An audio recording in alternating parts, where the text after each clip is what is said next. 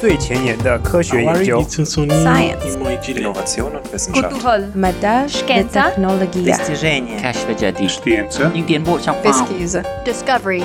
Rehashing Science. Hi, welcome to another episode of Science Rehashed. I'm Shen, and I'm joined here by Mehdi and his beautiful cat, Dr. Tesla. Perfect for our topic of the day on mental health. Today, we're interviewing Dr. Susan Whitefield Gabrieli. She is a professor at Northeastern University and MIT, and she recently published a paper in JAMA Psychiatry, really looking at how to understand the neurodevelopmental trajectory of psychiatric symptoms of mental disorders. Absolutely. They conducted a four year study on children at age seven.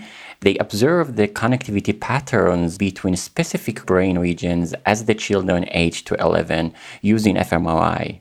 And this is really important because of the current public health focus on mental health awareness.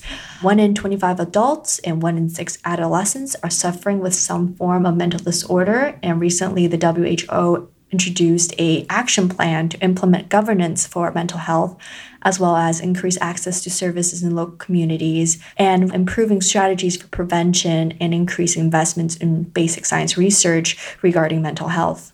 And this study asked few questions, including can blood flow to these regions tell us anything about change in children's behavior?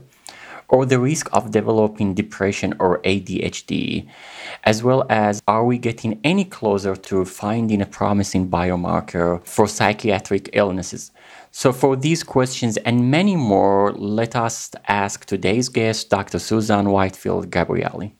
Thank you very much, Susan, for joining us today for this episode. I would like to ask if you could please introduce yourself.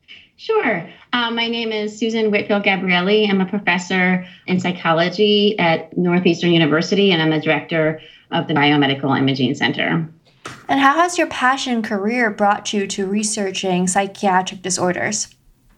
And I've actually had quite a circuitous academic journey. I was always told that I should follow my research passion and, and curiosity, and I did just that. So I have been interested in mental disorders for many years and have been specifically interested in exploring ways that we can look at preventative approaches towards treatment programs. From that perspective, I was really interested in kind of Eastern approaches towards preventive medicine. And so, right after high school, I went to Taiwan for three years to study Eastern medicine.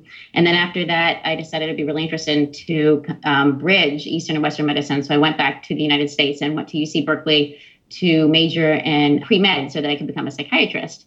However, then my interests went a little differently. I was interested in biophysics, which got me a little bit more interested in physics, specifically uh, solid state physics and quantum mechanics. And then I eventually found myself in a PhD program in mathematics at UC Berkeley. So I went a, a little astray from my initial interest in terms of pursuing uh, psychiatry. However, I did return to that field years later.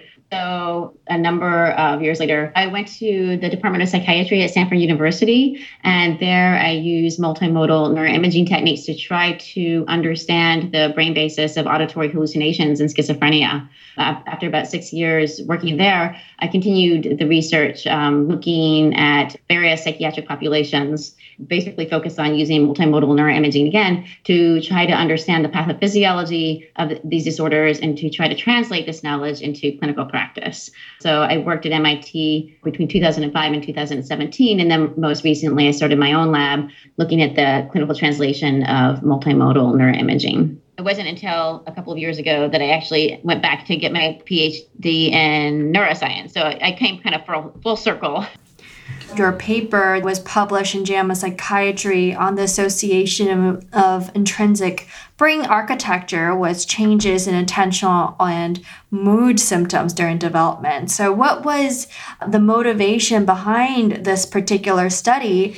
And can you also clarify some of the big terminologies here, such as resting state functional MRI, as well as resting state networks? So, um, the motivation was uh, very simple, actually, twofold reason. There's a phenomenal epidemic in teenage anxiety and depression. And we may know this from our own family members and friends, but also uh, um, it's been broadcasted with many different magazines and uh, the popular press. For instance, the New York Times Magazine recently published an article describing the phenomenal problem of teenage anxiety in the US. And this is consistent with a number of surveys. Recently, there was a survey sampling 150,000 freshmen, and they indicated that there was a dramatic increase in self perceived stress there was another survey by the Pew Research Center indicating that teens put anxiety and depression as one of their leading concerns. And unfortunately, anxiety and depression um, may lead to suicide. USA Today recently published that the US suicide rate has surged to a 30 year high recently, with a threefold increase in girls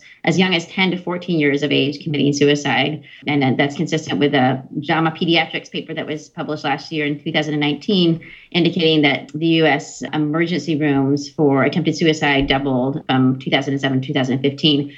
And that hits home for me personally because I have two young girls, and the youngest one suffers from some medical issues, including asthma. And so recently I was at Boston Children's Hospital, and we were there in the emergency room overnight. And I remember seeing many rooms that had armed guards, and the doors were open in those rooms. And I asked the nurse what was going on, and she said that for every room that had an armed guard, they had a child who had tried to commit suicide or had suicidal ideation. So I think it's a real uh, pressing concern that we need to address today. Um, secondly, there's a big problem and challenge in psychiatry, I think, in terms of treating mental illness. Treatments for mental illness are most often done reactively, typically done by crisis, as opposed to preventively. So, in this paper, what we're trying to do is to use neuroimaging to identify brain based biomarkers that predict the future developmental trajectory of clinical symptoms in the hopes that once we get these early biomarkers, we can possibly provide non invasive behavioral interventions like mindfulness interventions or exercise, which could potentially mitigate symptom progression and possibly even prevent conversion to illness. To clarify some of the terms, in the past, when people looked at functional neuroimaging, neuroscientists use fMRI to identify brain regions associated with a particular task relative to a baseline arrest condition. So, for instance, if you're in the MRI scanner and you're looking at fearful faces, we know that the blood flows to the amygdala, then the amygdala has activation. So, we know that the amygdala is related to fear. And if you were to flip that question or flip the contrast and ask what areas of the brain are more active during rest, when the subject's mental processes are completely unconstrained, one may be thinking about COVID 19 or global warming or Trump or when they can get the next coffee, then you might mm-hmm. imagine that the subject's brain activation would be quite variable. However, it turns out that Mark Raichle and colleagues a number of years ago discovered that the brain regions that are more active during rest relative to a wide variety of attention demanding tasks are remarkably similar across individuals. And these brain regions uh, make up what we call the default mode network. And it turns out that you can elucidate this default mode network not only by looking at task suppression, but also by looking at the temporal correlations of different brain regions during rest. This finding was initially done by Bharat Biswal, where he showed that the motor cortices, left and right motor cortices, are highly temporally coherent during rest. So basically, if you have somebody just resting in a scanner, not doing any kind of cognitive or emotional task, you can look at the time series of the functional imaging uh, sequence, and then you can look at the temporal correlations of different brain regions that are actually anatomically remote. And what you'll find is that the regions of the brain that rise and fall in temporal synchrony formulate what we call resting state networks. And these resting state networks you can think of as like fingerprints of the brain. They're uh, unique to individuals and they can predict things like the trajectory of clinical outcome, like we do in this study. Awesome. Can you walk us through the study design and why you chose to have uh, seven years old uh, children and then follow up after four years? Uh, how all this has been done? So, this is in collaboration with Silvia Bunge at UC Berkeley and Laurie Cutting at Vanderbilt and they really spearheaded the data collection. They collected over 500 individuals. In this particular case, we're looking at around 95 individuals, children, seven years of age. Then they followed these children for four years. Um, so it was a longitudinal design. There were many different kinds of questions you could ask at that point in terms of how the brains of these young children are developing and what those developmental markers might look like in relation to behavior. So when I worked with Silvia and Laurie, I wanted to ask the question what might the baseline neuroimaging of these young children tell us in terms of neuroprediction of the subsequent developmental trajectory of clinical symptoms, which was evaluated by something called the Childhood Behavioral Checklist. And this is just a parental screening form for children ages 6 to 18 that marks developmental competencies, but specifically problems including attention or anxiety and depression. So they took the CBCL at baseline when the children were just seven years old, and then they sampled the children both behaviorally as well as with neuroimaging when they were eight, nine, 10, and 11. So uh, we had a lot of data, but my primary question was can we have the baseline neuroimaging data predict the trajectory of symptoms as measured by the CBCL? And specifically, could we look at baseline neuroimaging for instance, use the resting state networks that I described a minute ago to predict the change of uh, CBCL, anxiety, and depression or attentional problems four years later. And then, what specific regions of the brain did you look at, and what did you find? The first brain network we were interested in looking at was the, called the default mode network.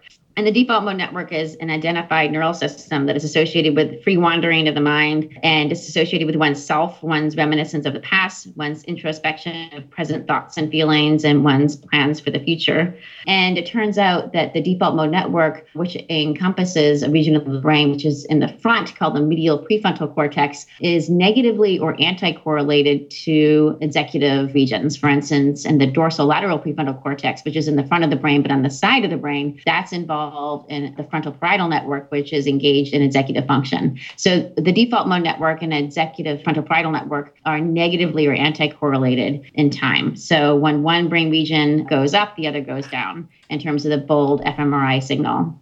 We and others have shown that the magnitude of the anti correlations, the default mode network and the frontal parietal network, are correlated with the function measures such as complex working memory. And so we knew this. And so we were curious if we could look at the baseline degree of default mode network and frontal parietal network anti-correlations to predict changes in attention.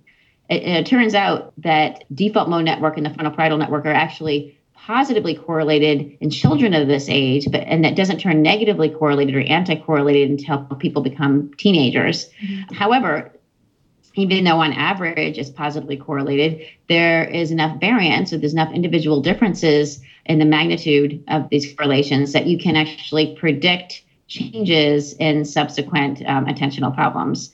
So when you look at the degree to which the MPFC, say in the default mode network, is negatively or, or positively correlated to the dorsolateral prefrontal cortex, which is part of the frontal parietal network, the, the connectivity between those two regions significantly predict change in attentional problems as, as measured by CBCL. So uh, this is a, a, normative pediatric sample. It's a community sample. Uh, a number of people got better and a number of people got worse. The interesting part of this study is that we could predict at baseline who might develop attentional problems and attentional problems on CBCL is actually used to screen for ADHD. So you might get worse in problems without yet having a clinical diagnosis, but you could be headed that direction. How you limit the lifestyle factor? Each child has a different lifestyle, has a different environmental factor. How this excluded from the study? It's an excellent question. And people do have different lifestyle. And in fact, people do rate differently on the behavior and clinical profiles that we ask about at baseline. So, one thing we do is we factor that baseline severity out. So, if we are interested in using neuroimaging baseline measures to predict future development of attentional problems or anxiety and depression, the model that we use to explore that factors out the initial intensity of that particular pathology that we're looking at. In addition to that, like you mentioned, people have different lifestyles that we're not capturing the, in this model, but in fact, that's exactly what we are facing in the clinic today. So if you have a patient coming to you and you don't know, maybe that particular person is an athlete, or maybe that person already uh, practices mindfulness meditation, or who knows what the background of that particular person is. The goal here is to be able to get a scientific biomarker, the brain based biomarker that will predict the future trajectory of the clinical symptom regardless of Since you mentioned about biomarkers, how useful a tool is brain imaging for different psychiatric diseases? I think there are three aspects to that question. In terms of brain based biomarkers, I think uh, neuroimaging can be a phenomenal help in the clinical for three reasons. One, um, as I mentioned a little bit briefly, previously in psychiatry, the treatments of mental illness are most often done reactively instead of preventively. So if we can have brain-based biomarkers that actually predicts the future development of psychopathology, then we can offer early interventions that don't have negative uh, consequences or adverse side effects. And secondly, we know that treatments in psychiatry are often based on trial and error, despite the fact that we know there is great patient heterogeneity in treatment response. So in this case, we want to use neuroimaging to identify brain-based biomarkers that predict treatment outcome so that we can design individual treatment programs and gear towards precision medicine. And finally, the treatments for depression or psychosis or uh, many different psychiatric disorders often have adverse side effects, which not only contribute to the lack of adherence to a particular treatment program, but they can often contribute to additional health problems, like in the case of antipsychotics. So we're also using um, neuroimaging methods along with behavioral interventions like mindfulness, meditation to try for very novel treatments. And one of the potential, I think, disadvantages to neuroimaging is the economic cost of each of the imaging sessions. Do you think in the future it'll become sustainable clinically to be used as a predictive measure for uh, a number of psychiatric diseases, both preemptively and also as a diagnostic tool? I would argue two things. One, I actually don't think that neuroimaging is expensive compared to the cost of treating psychiatric disorders and uh, compared to the cost of uh, pencil and paper clinical workups. But I do agree, it, it, you can't have an imaging center and, and every clinic, and, and it does cost, you know, hundreds of dollars per scan. So what we're trying to do is find electrophysiological correlates of the brain regions that we have identified as being valid biomarkers. So we're looking at EEG for that, which has very high temporal sampling and is easy to scale up. Once we have those EEG correlates, we can um, more easily scale this research so that it is practical. Do you think this will be affordable for the underprivileged communities and, and patients across the country in the future?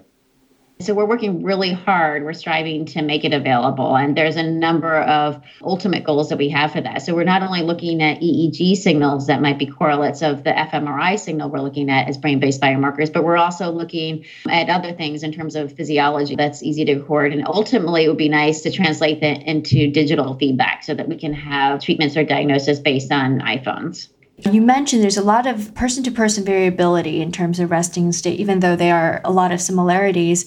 However, in terms of limitations, do you think for future studies and to be used in the clinic, what is the number of patients you need to examine before you can really solidly conclude something regarding a child's psychiatric health?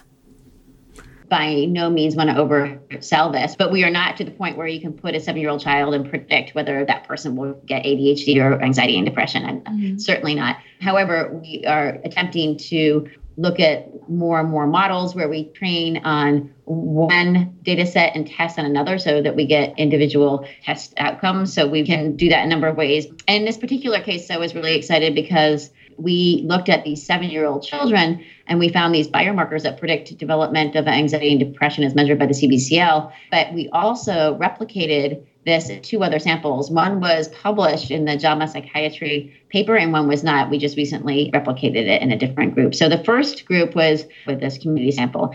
Um, and that in itself is rare because typically when you do longitudinal studies where you're looking at brain imaging predictors or brain based biomarkers of behavior or clinical pathology, typically people use individuals who are at genetic or clinical risk for developing that disorder. But in this particular case, we're moving the field forward by just looking at the community sample. So that's an advance there. Then we to try to, to extend this model to look at the same brain-based biomarkers in different individuals. And in this case, we were looking at a different study where the children were at genetic risk for developing depression because they had a parent with major depression. Mm-hmm. Uh, so there's a fivefold increase in the child developing depression if they have a parent with depression. And so these children were not diagnosed with any psychiatric disorder, and we followed them longitudinally. What we found was that the same brain based biomarkers that predicted subsequent worsening of anxiety and depression in the first sample also predicted worsening in anxiety and depression in the second sample of those children who were at genetic risk. And we were also able to use these resting state networks to predict who would and would not convert to the clinical diagnosis. And thirdly, extended this model to test on teenagers who have anxiety and depression. And this is part of a human connectome project that we have for disease. And here we looked at 200 adolescents between ages of 14 and 15 who had anxiety and depression. And we followed them longitudinally from a behavioral standpoint. So we continued to collect measures of depression and anxiety six months after they got their initial neuroimaging workup. And what we found was the same regions of the brain significantly predicted subsequent worsening of anxiety and depression in teenagers. So we're hopeful that by this kind of replication, we are getting closer and closer to our ultimate goal of being able to really predict on an individual level. That's fantastic. What tools or technologies on the horizon should we be looking forward to to transform neuroimaging and the way we go about the current science? I think it's the scalability aspect. Right now, we're um, doing cutting edge or bleeding edge technology where we have a grant to look at individuals who have schizophrenia and who suffer from auditory hallucinations. And with this grant, we do a baseline resting state network evaluations. What we do is real time fMRI neurofeedback. So in this particular case, we have the patients lying in the scanner, and then we target clinical regions of interest. And what we find is that we can train individuals who have schizophrenia to modulate these regions that we know are clinically relevant and are related to things like auditory hallucinations. And then what we can look at is the modulation of the resting state networks, which we know are plastic. We can look at how real time fMRI um, modulation of these networks uh, result in modulation of the pre-post resting state network. So the design is that we have a pure resting state network evaluation, then we engage them by training them how to push down see their default mode network, which we know is typically high for patients with, with schizophrenia, and push up the frontal parietal network, which we know is typically low for these patients. And then we train them to modulate these brain regions, make them more anti-correlated. And by training them to do that, we get a subsequent decrease in the default mode network hyperconnectivity that we typically see that was related to auditory hallucinations, and we increase anti-correlations, which increases cognitive performance. The trick here is that we also invoke mindfulness meditation because we know mindfulness meditation pushes down the default mode network, pushes up the frontal parietal or central executive network. But the patients perform mindfulness meditation while they're seeing feedback of their brain activation. Patients are able, A, to perform mindfulness meditation quite well, and B, they're able to modulate the necessary brain regions. At the end of the day, these patients have a significantly reduced level of auditory hallucinations and the degree to which the auditory hallucinations, hallucinations are reduced correlates with a reduction of the default mode network and an increase in the frontal parietal network. We're, we're experimenting with patients with schizophrenia to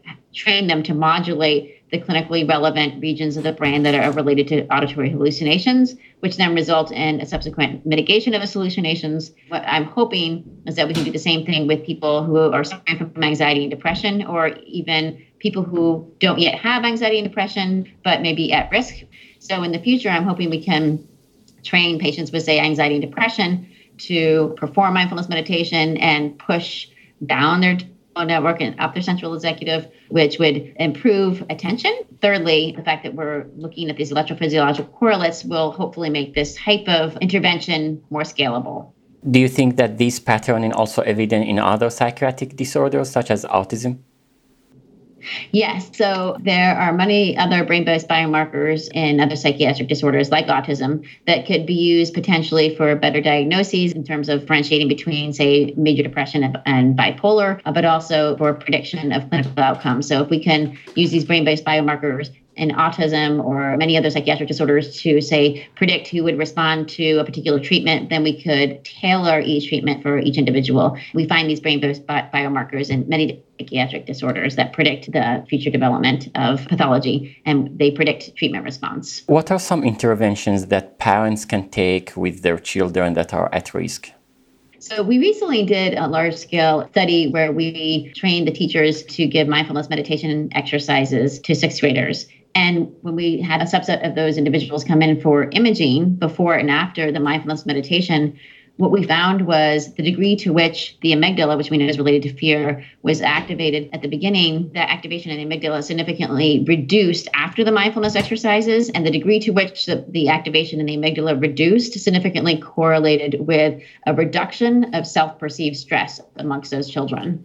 In addition, when we look at resting state connectivity, we found that before the mindfulness intervention, the children on average had positive correlations between the default mode network and frontoparietal, which is what we typically see.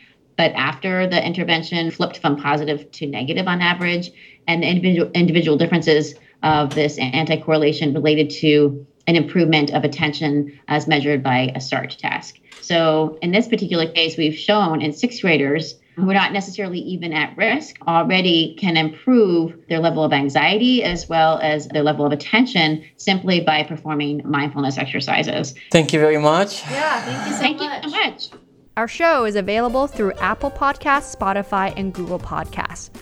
Please subscribe and refer our podcast to your friends. We would love to hear your comments and feedback for our show, so don't hesitate to reach out to us via our website. This episode was the result of incredible teamwork during this hectic time by our wonderful team members, including our writers, Madura Lolikar, Dr. Shuang Zhang, Bria Taylor, and our marketing director, Dr. Carla Diavanzo, our editors, Tavi Pollard and Sophia Nastri, our assistant, Rebecca Solison, and of course, our creative director, Emma Brand.